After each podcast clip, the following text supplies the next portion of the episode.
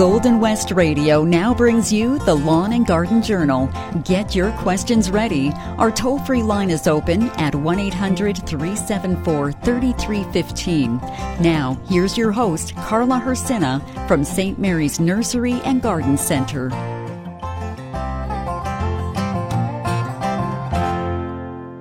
Good morning, everyone. July 3rd. How did that happen? We're already into July and it is indeed summer. And oh, what a hot summer it is. I don't know if we're going to break some records today with the heat, but I hope that you're all taking the time this morning after the show to be in the garden and then take this afternoon to sit in the shade and just take in the beauty of what our gardens bring. Yes, it's going to be a hot one. And I was thinking, with all the the heat that we've been uh, getting, I have to say my garden has been exploding, and I think it's uh, the squash, the muskmelons, the cantaloupes, and the zucchinis that are loving this weather. And yes, the flowers are starting to tower tall. And so I found a poem that gives about towering plants, something like hollyhocks. So take a listen to the poem Hollyhocks. Old fashioned flowers, I love them all. The morning glories on the wall, the pansies in their patch of shade, the violets stolen from a glade, the bleeding hearts, the col- columbine, have long been garden friends of mine. But memory every summer flocks about a clump of hollyhocks. The mother loved them years ago. Beside the fence they used to grow. And though the garden changed each year, and certain blooms would disappear to give their places in the ground to something new that mother found. Some pretty bloom or rose bush rare, the hollyhocks were always there. It seems but yesterday to me she led me down the yard to see the first tall spires with blooms of flame, and taught me to pronounce their name. And year by year I watched them grow, the first flowers I had come to know, and with the mother dear I yearn to see the hollyhocks return. The garden of my childhood days with hollyhocks that kept ablaze. In all my re- recollections they in friendly columns nod and sway, and when today their blooms I see, always the mother smiles at me.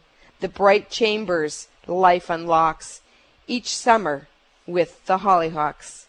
You're listening to the Lawn and Garden Journal for, uh, journal for July 3rd. I'm a little tongue twisted. I don't know if it's the heat or what, but I've got a nice little fan on me here, and so we're trying to keep things cool. Yes, maybe working in the garden this afternoon is not the target thing to do, but maybe a little bit in the morning and then later in the evening.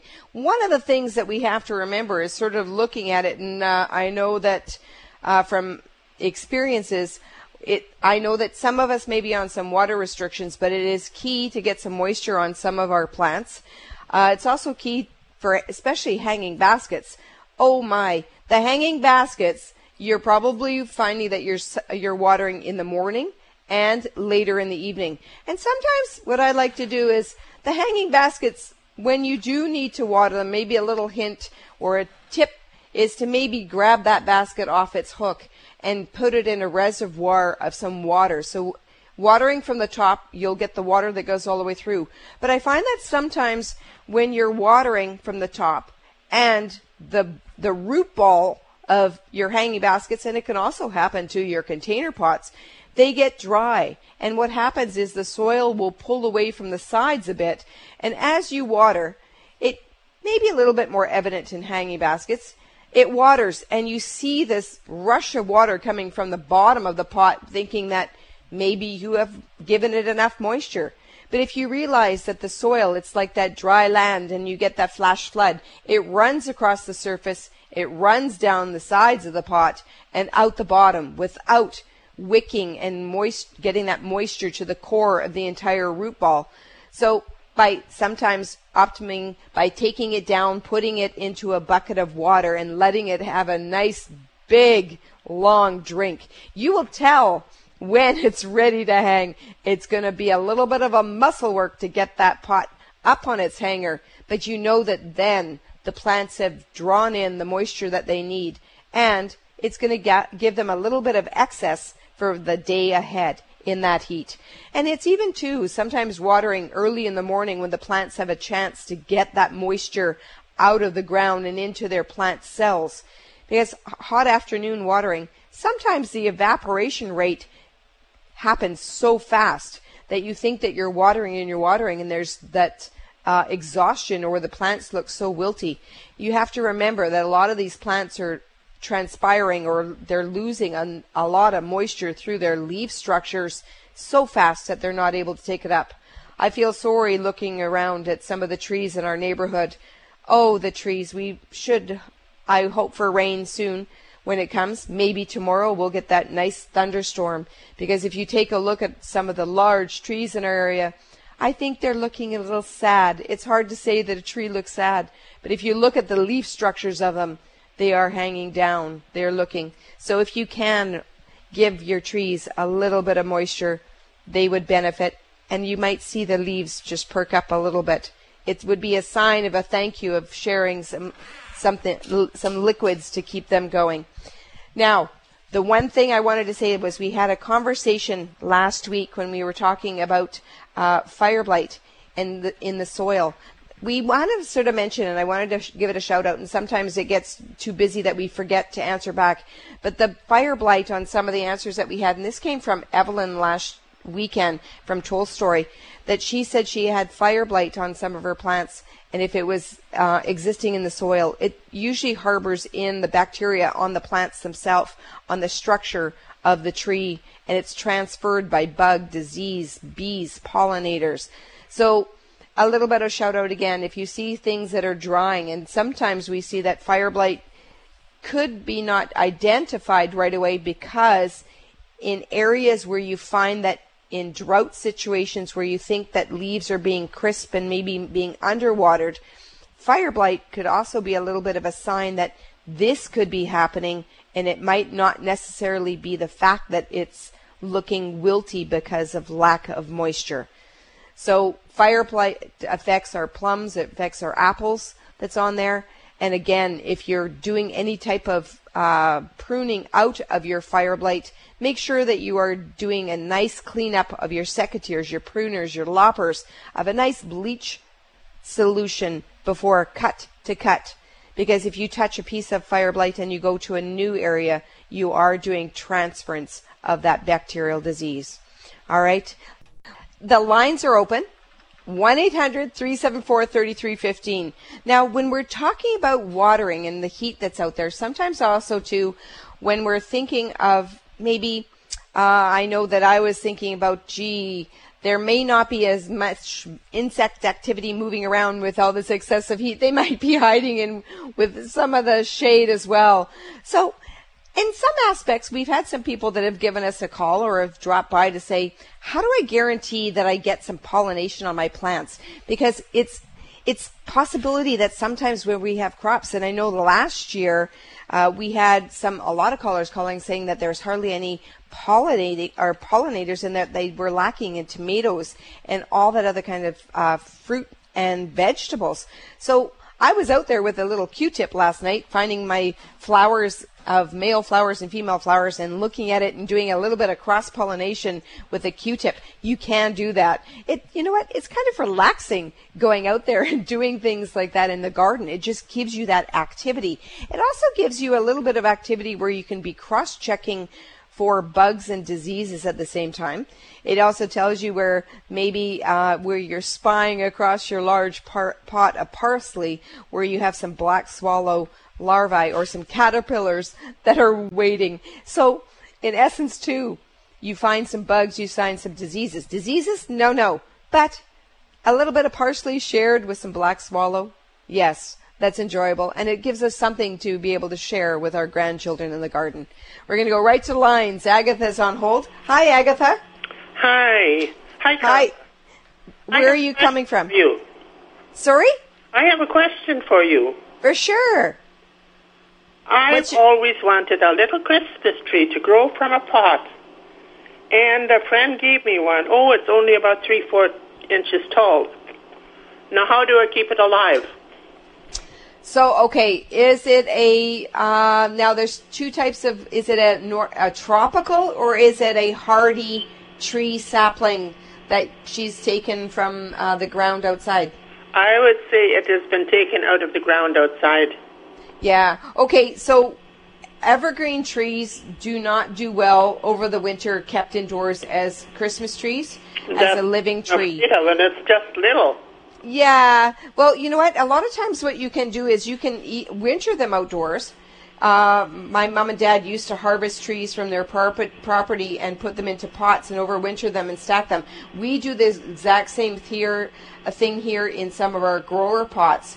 We overwinter things in pots, but what we do is we uh, give it extra winter protection.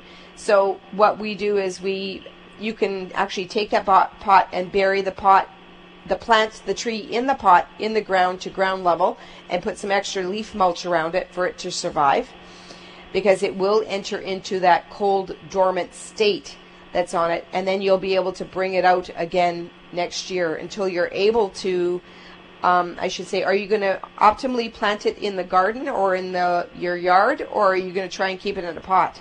Eventually, when it gets too big, I will give it to a friend who has lots of outdoor space very and, nice. Yeah, she could put it wherever.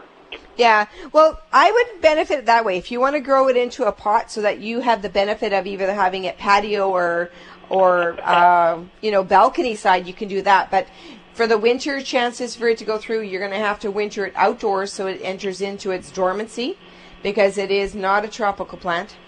Um, I know that totally with, you, with yeah. Yeah, you can not, you're not going to cover it totally with soil. What you'll do is plant or dig it if you have an area of the garden that you can sink the pot to ground level in the ground and then put leaf mulch on top. Maybe put a mesh netting or something on the top that's on it. Uh, because even smaller evergreen trees in nature, if snow covers the entire thing, mm-hmm. it's perfect. It's, it's it's completely covered. It's isolated. It's insulated, and uh, they benefit from that because it gives them that warm winter blanket of white snow. Um, during the summer, does it need fertilizer? Does it need to be moist? Does it need to be dry? Well, in the summertime, well, we definitely know that we need to water it. And if you're looking at it, they can go slightly dry between waterings because it is a sapling. You don't want it to uh, dry out completely that's on it because it causes added stress to it. With evergreens, at this time, like all our trees and shrubs, they benefit from having a granular fertilizer and a liquid feed at the same time. The liquid feed is actually absorbed up a lot faster because it's like, you know, running a marathon and having a drink of water. It's going to go right into our system a lot quicker. Mm-hmm. So uh, fertilizing, but always, always stop fertilizing mid-August because believe it or not, mid-August, the plants know intrinsically that they have to start their dormancy pattern. And that's where we want to make sure that things start the beginning process of a shutdown. Okay? Okay. Yeah. It's well, exciting. thank you. I hope it works for me. Well, I hope so too. It's it, you know it's kind of fun. You just gave me a flashback memory of my mom and dad. They would have lots of gallons of uh, little cedars and little spruce trees growing. And uh, my brother, who's in Brandon, he was a benefactor of that because he had big acreages. So when he had his property, uh, he got all these little evergreen trees. So that was beautiful out there. Well, thank you. You're very welcome, Agatha. Enjoy your day. Thank you. You too. Okay. Bye bye. So there is it's something and you see that practice even right now on some of your garden centers it's not like the field there's certain categories that are still grown and harvested in the fields and most of the times, your spruce trees, uh, if you're looking at transplanting or doing different types of moving, don't transplant on the heat of the day. But what we're looking at is your evergreens, if they're grown in a pot, they can actually be uh, planted at any time in the season. That's why the, everything sort of transitioned in the gardening aspect of it is it's no longer the old days where we used to harvest, put it in the pot, and sell it. Now things are grown in pots they're wintered in their pots so that their rooting sy- systems become this one entity and it is easier on the plant, less stress that's on it. So it's actually more beneficial.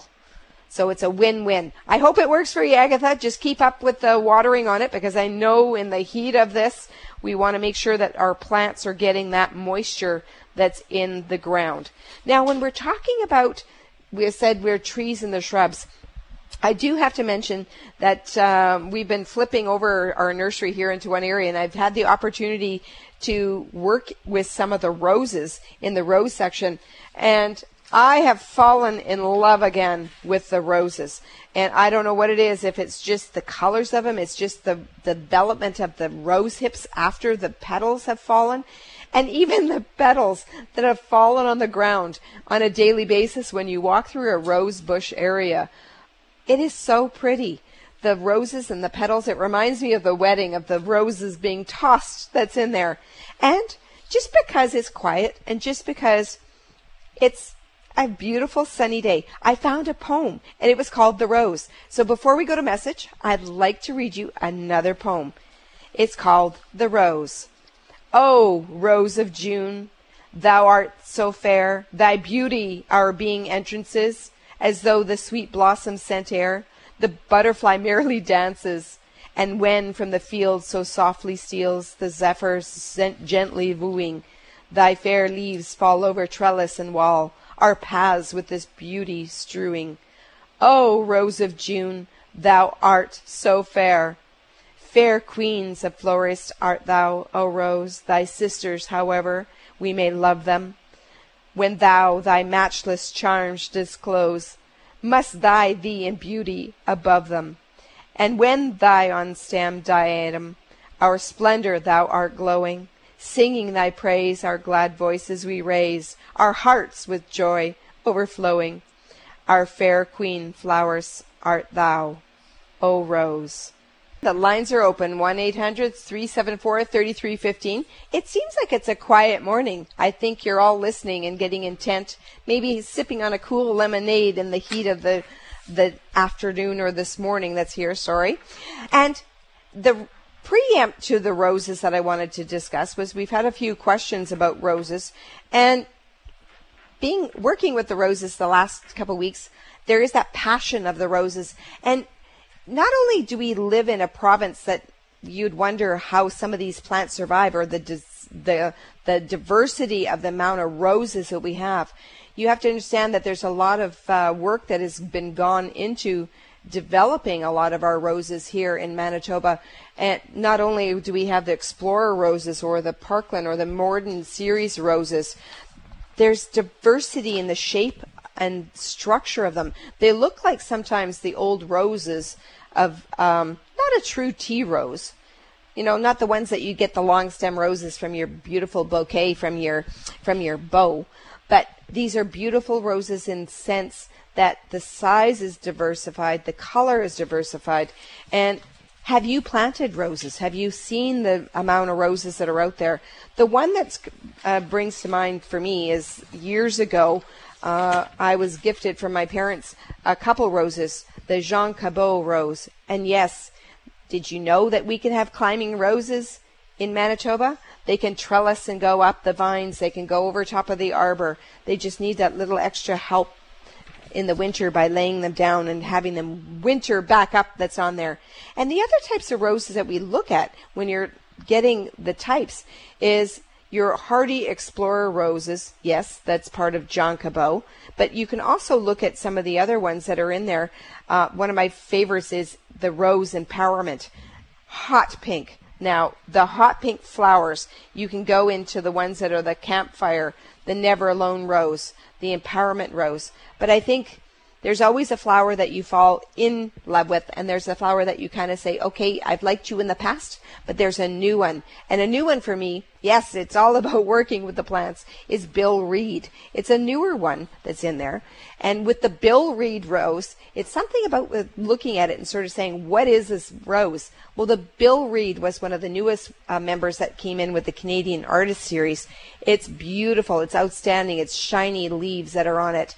It's self cleaning, so which means it's going to drop its petal that's on it. You can also deadhead. I always am a true believer that at a certain point I will continue deadheading on some of the flowers just so that the rose hips don't develop and it also causes that energy to go back into producing more flowers. So it's a bold yellow and it fades to a soft butter yellow. So you get that transitioning colors from them. And it's two and a half to three feet tall, so it makes it perfect for little spaces that you can either use as a border or foundation or mass planting. It blooms for a long period of time. So that is the other thing that we like because we like and we favor plants that will go from one to another that's on it. All right? So if you're thinking about roses, you might want to go out and take a uh, peek at it and see what there is at your favorite garden center. We're going to go right to the lines. Lorette is there. Hello, Lorette. Hi. I'm calling Hi. about the Datura plant. Yes. I was given one as a gift, and it's perfectly growing. It's purplish, uh, like the outside of the bloom, and whitish inside. Yep. Now, is it a bulb or a tuber, or is it from seed? It is from seed. Now, Datura, um, it it comes from the fam- like families. There's the the purple ones that you have are going to be small trumpeted flowers. They're going to be probably three to four inches in uh, length. That's on it. It's got a very cupped or trumpet type sh- shape to it, but it does have a little. You have to be careful with uh, pets and with children because it has a toxicity to it. So you want to be careful with it. But as it develops, Lorette, you'll see that um, the flower will fall and you'll get a very prickly pod that develops the cluster of seeds on the inset of it. And if you let them, you can collect the seeds by the seed pods, but you have to let them ripen to the point where they're very brown. Uh, because the seed pods will be prickly and green, uh, almost the size of a walnut. They usually develop into a size, basically a wallop size. Uh, but you want to make sure that I find that before they get very, very brown, you can either put a plastic bag with a little uh, clip on it to cl- catch the seed when it explodes open, or just clip it when they're very brown and dried before they open up.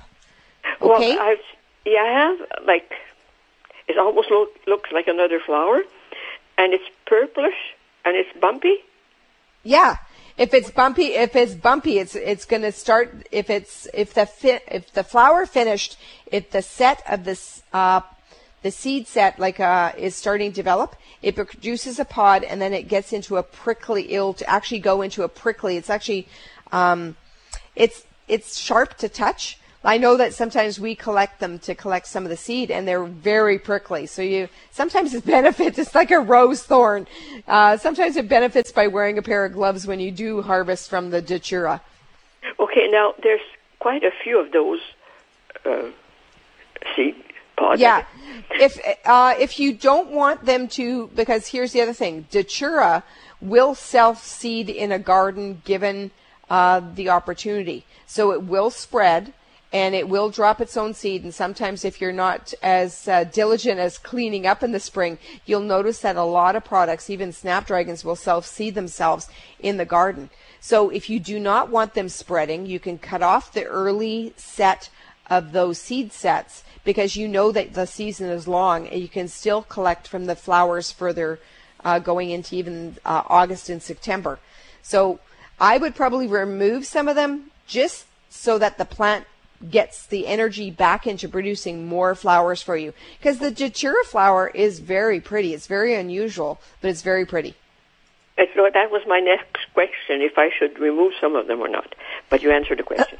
yes, I would remove them. I'm a firm believer that if I deadhead, even trimming uh, some of the leaves and the branches to make the density or the more compact of some of the plants.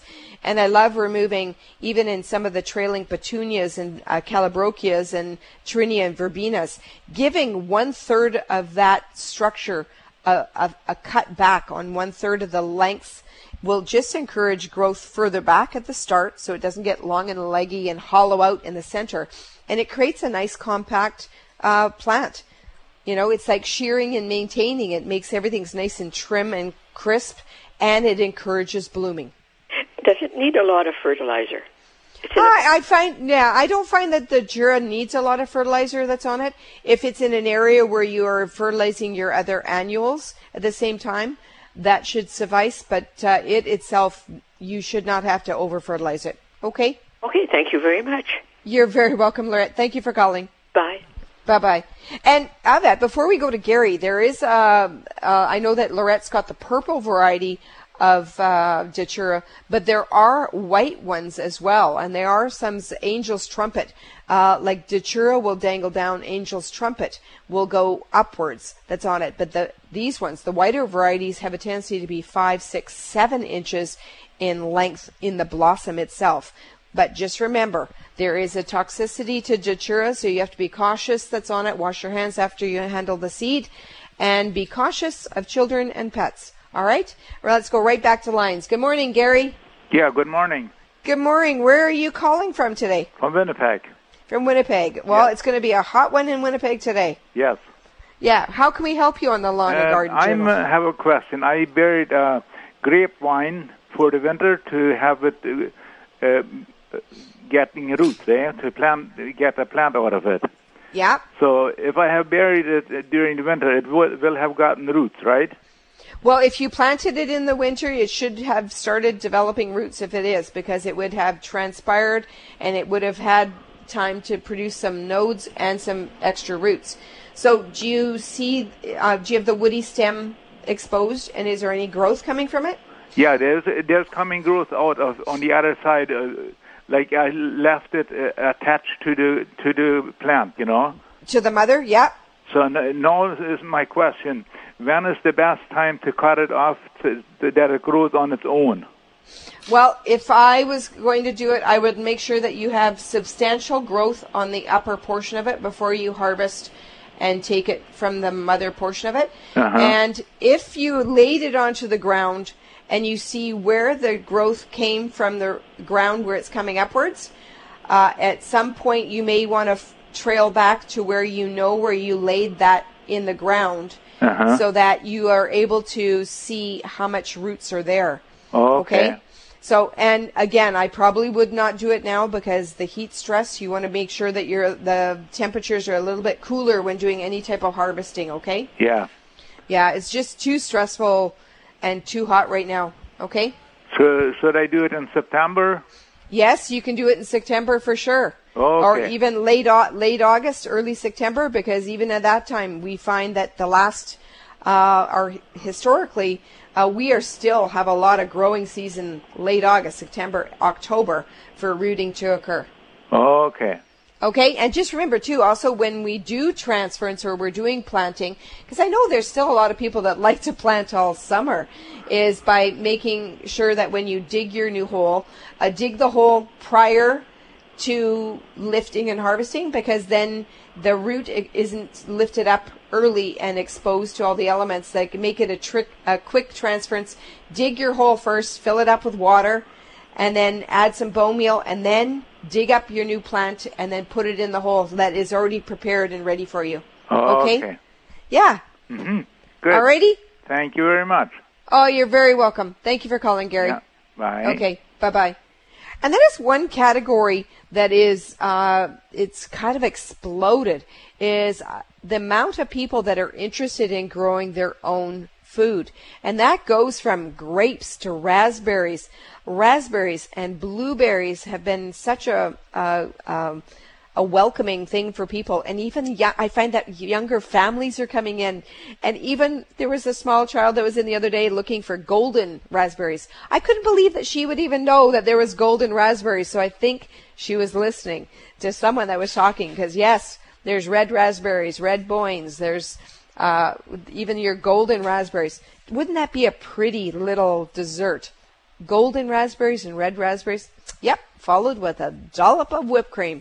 Hey, that is a beautiful summer dessert that's in there. So if you're looking at diversifying and putting in, I find that not only this year have people been putting annuals in, but the strong influence and apple trees. The apple tree uh, category too is if you're looking at fruiting trees, it's one area that has just exploded as well. So, and the one thing is with some people that are looking at it, apple trees, if you have a large area and you know that you need another pollinator that's for it, you have to take in the capacity that if you want an apple tree, take a look around your neighborhood because if your neighborhood has an apple tree, you may have a pollinator already there for you. These are certain things that are great for it. So sometimes thinking of your landscaping of yourself, you should think outside box and see who's around you in your neighborhood because sometimes if you're planting and you're wanting a shade tree, the benefit of having your neighbor's shade tree at certain times of the day giving you shade gives you the opportunity to sort of say, okay, where is the best spot for planting my trees? And that also affects when you're doing your apple trees and your fruiting trees is, hey, I'd like one, but I can't afford to put two apple trees in my backyard. What can I do? It's the perfect opportunity to go around, walk around the neighborhood and see who has an apple tree, a crab apple tree, or plum tree that's in your yard. And the other thing too is take a look at small uh, small trees. Did you know that there are um, apple trees that are actually dwarf in nature? They're smaller. You can actually do uh, a Goodland dwarf, or there's a Honeycrisp dwarf. I think if I remember right, uh, Prairie Magic is also another one that is a dwarf. And when I'm talking dwarf, I'm talking under uh, 10 feet. And if you do crop management, you can even keep it probably under 8 to 9 feet if you want and do selective pruning of branches. And then you have the density of having your fruit on a lower stem and you're able to crop manage it in a better way. Now, to throw another wrench into the mix, if you're looking at diversified and you really want a collection of different type of apples, take a look at your garden center. Visit your garden center and look for combination fruiting trees. So when you say combination, yes, there have been some developments on some apple trees where you actually get one trunk that has had three up to four different types of apples grafted onto it. So you may even get an apple tree that has the Goodland apple, the Honeycrisp apple, Prairie Magic, and who knows, maybe another ver- another one. The same thing happens with plums. Now, in the plum category, you'll also get a plum combination plum, which is a little bit newer that's on the block. So it's actually beneficial too. Now, oh, you know what? Plums. We had somebody asking about plums last week, right? Okay, it's on my list. So we were talking about on some plum trees. What happens with premature drop? Now, I think I sort of mentioned that there may be a disease that's on there, and I kind of looked it up. Yep. So if you're getting some plums and they look like they're growing unusual and they're unable to ripen, they're abdor- abnormally large and then just kind of dropping, there is a disease that's come out there. It's sometimes referred to as plum pocket, or I, I hadn't heard of it called as bladder plum. That was new for me.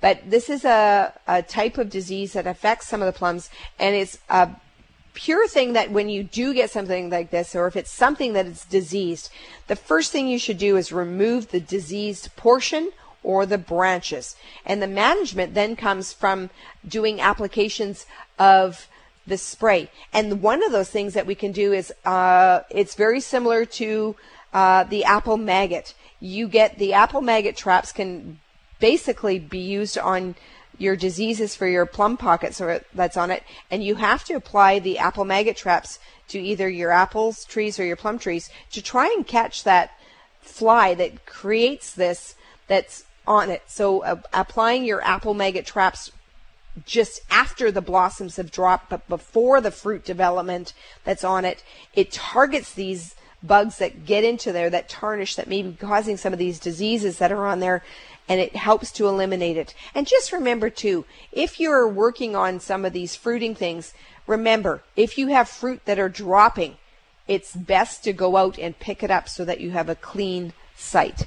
Now let's go right back to lines. James is on hold. Good morning, James. Good morning. Good morning. I'm and where are you? Co- oh, go ahead. Where are you calling from? Downtown Lebo.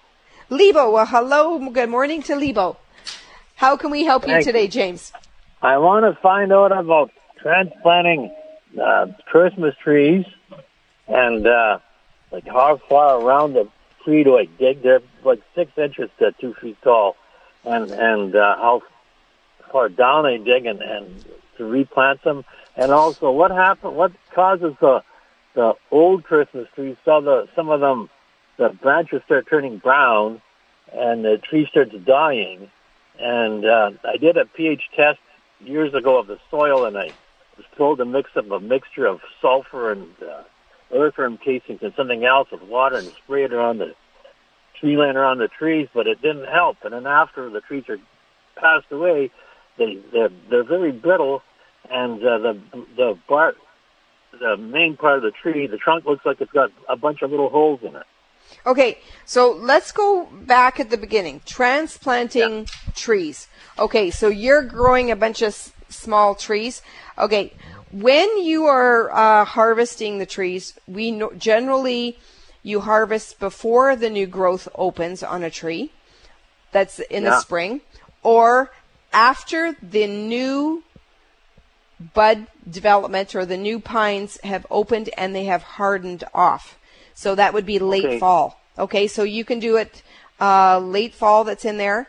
Uh, so that was the portion of it. You do not want to be cutting in between when the when the new um, when the new growth opens and it's super soft. Don't do that. You yeah. want to wait until it's hardened off. So that's when your transplanting is. Now, when you transplant, you're going to have to get a big enough root ball, and it's generally a root ball that starts at the outer tips. Okay. Yeah. So especially on ones that are only, you know, if it's only a foot to two feet uh, tall, I would make yeah. sure that you have a good root system that's on there. So I would probably go to the outer tips of your uh, of the like how wide are they? Are some of them like 18 inches wide? Um, no, they're maybe 12 inches wide. Okay. Like okay. So if you're going a little bit wider, you can go a little bit wider and probably go the depth of what the the height of it is, too as well. Okay. Okay. And make sure when you're planting it and digging it, it's the same thing. Have your mixture of good topsoil uh, mixed with you so that you're able to backfill into the pots at the same time. And you're going to have to make sure that you're supplying some good moisture that's in there. Okay? Okay.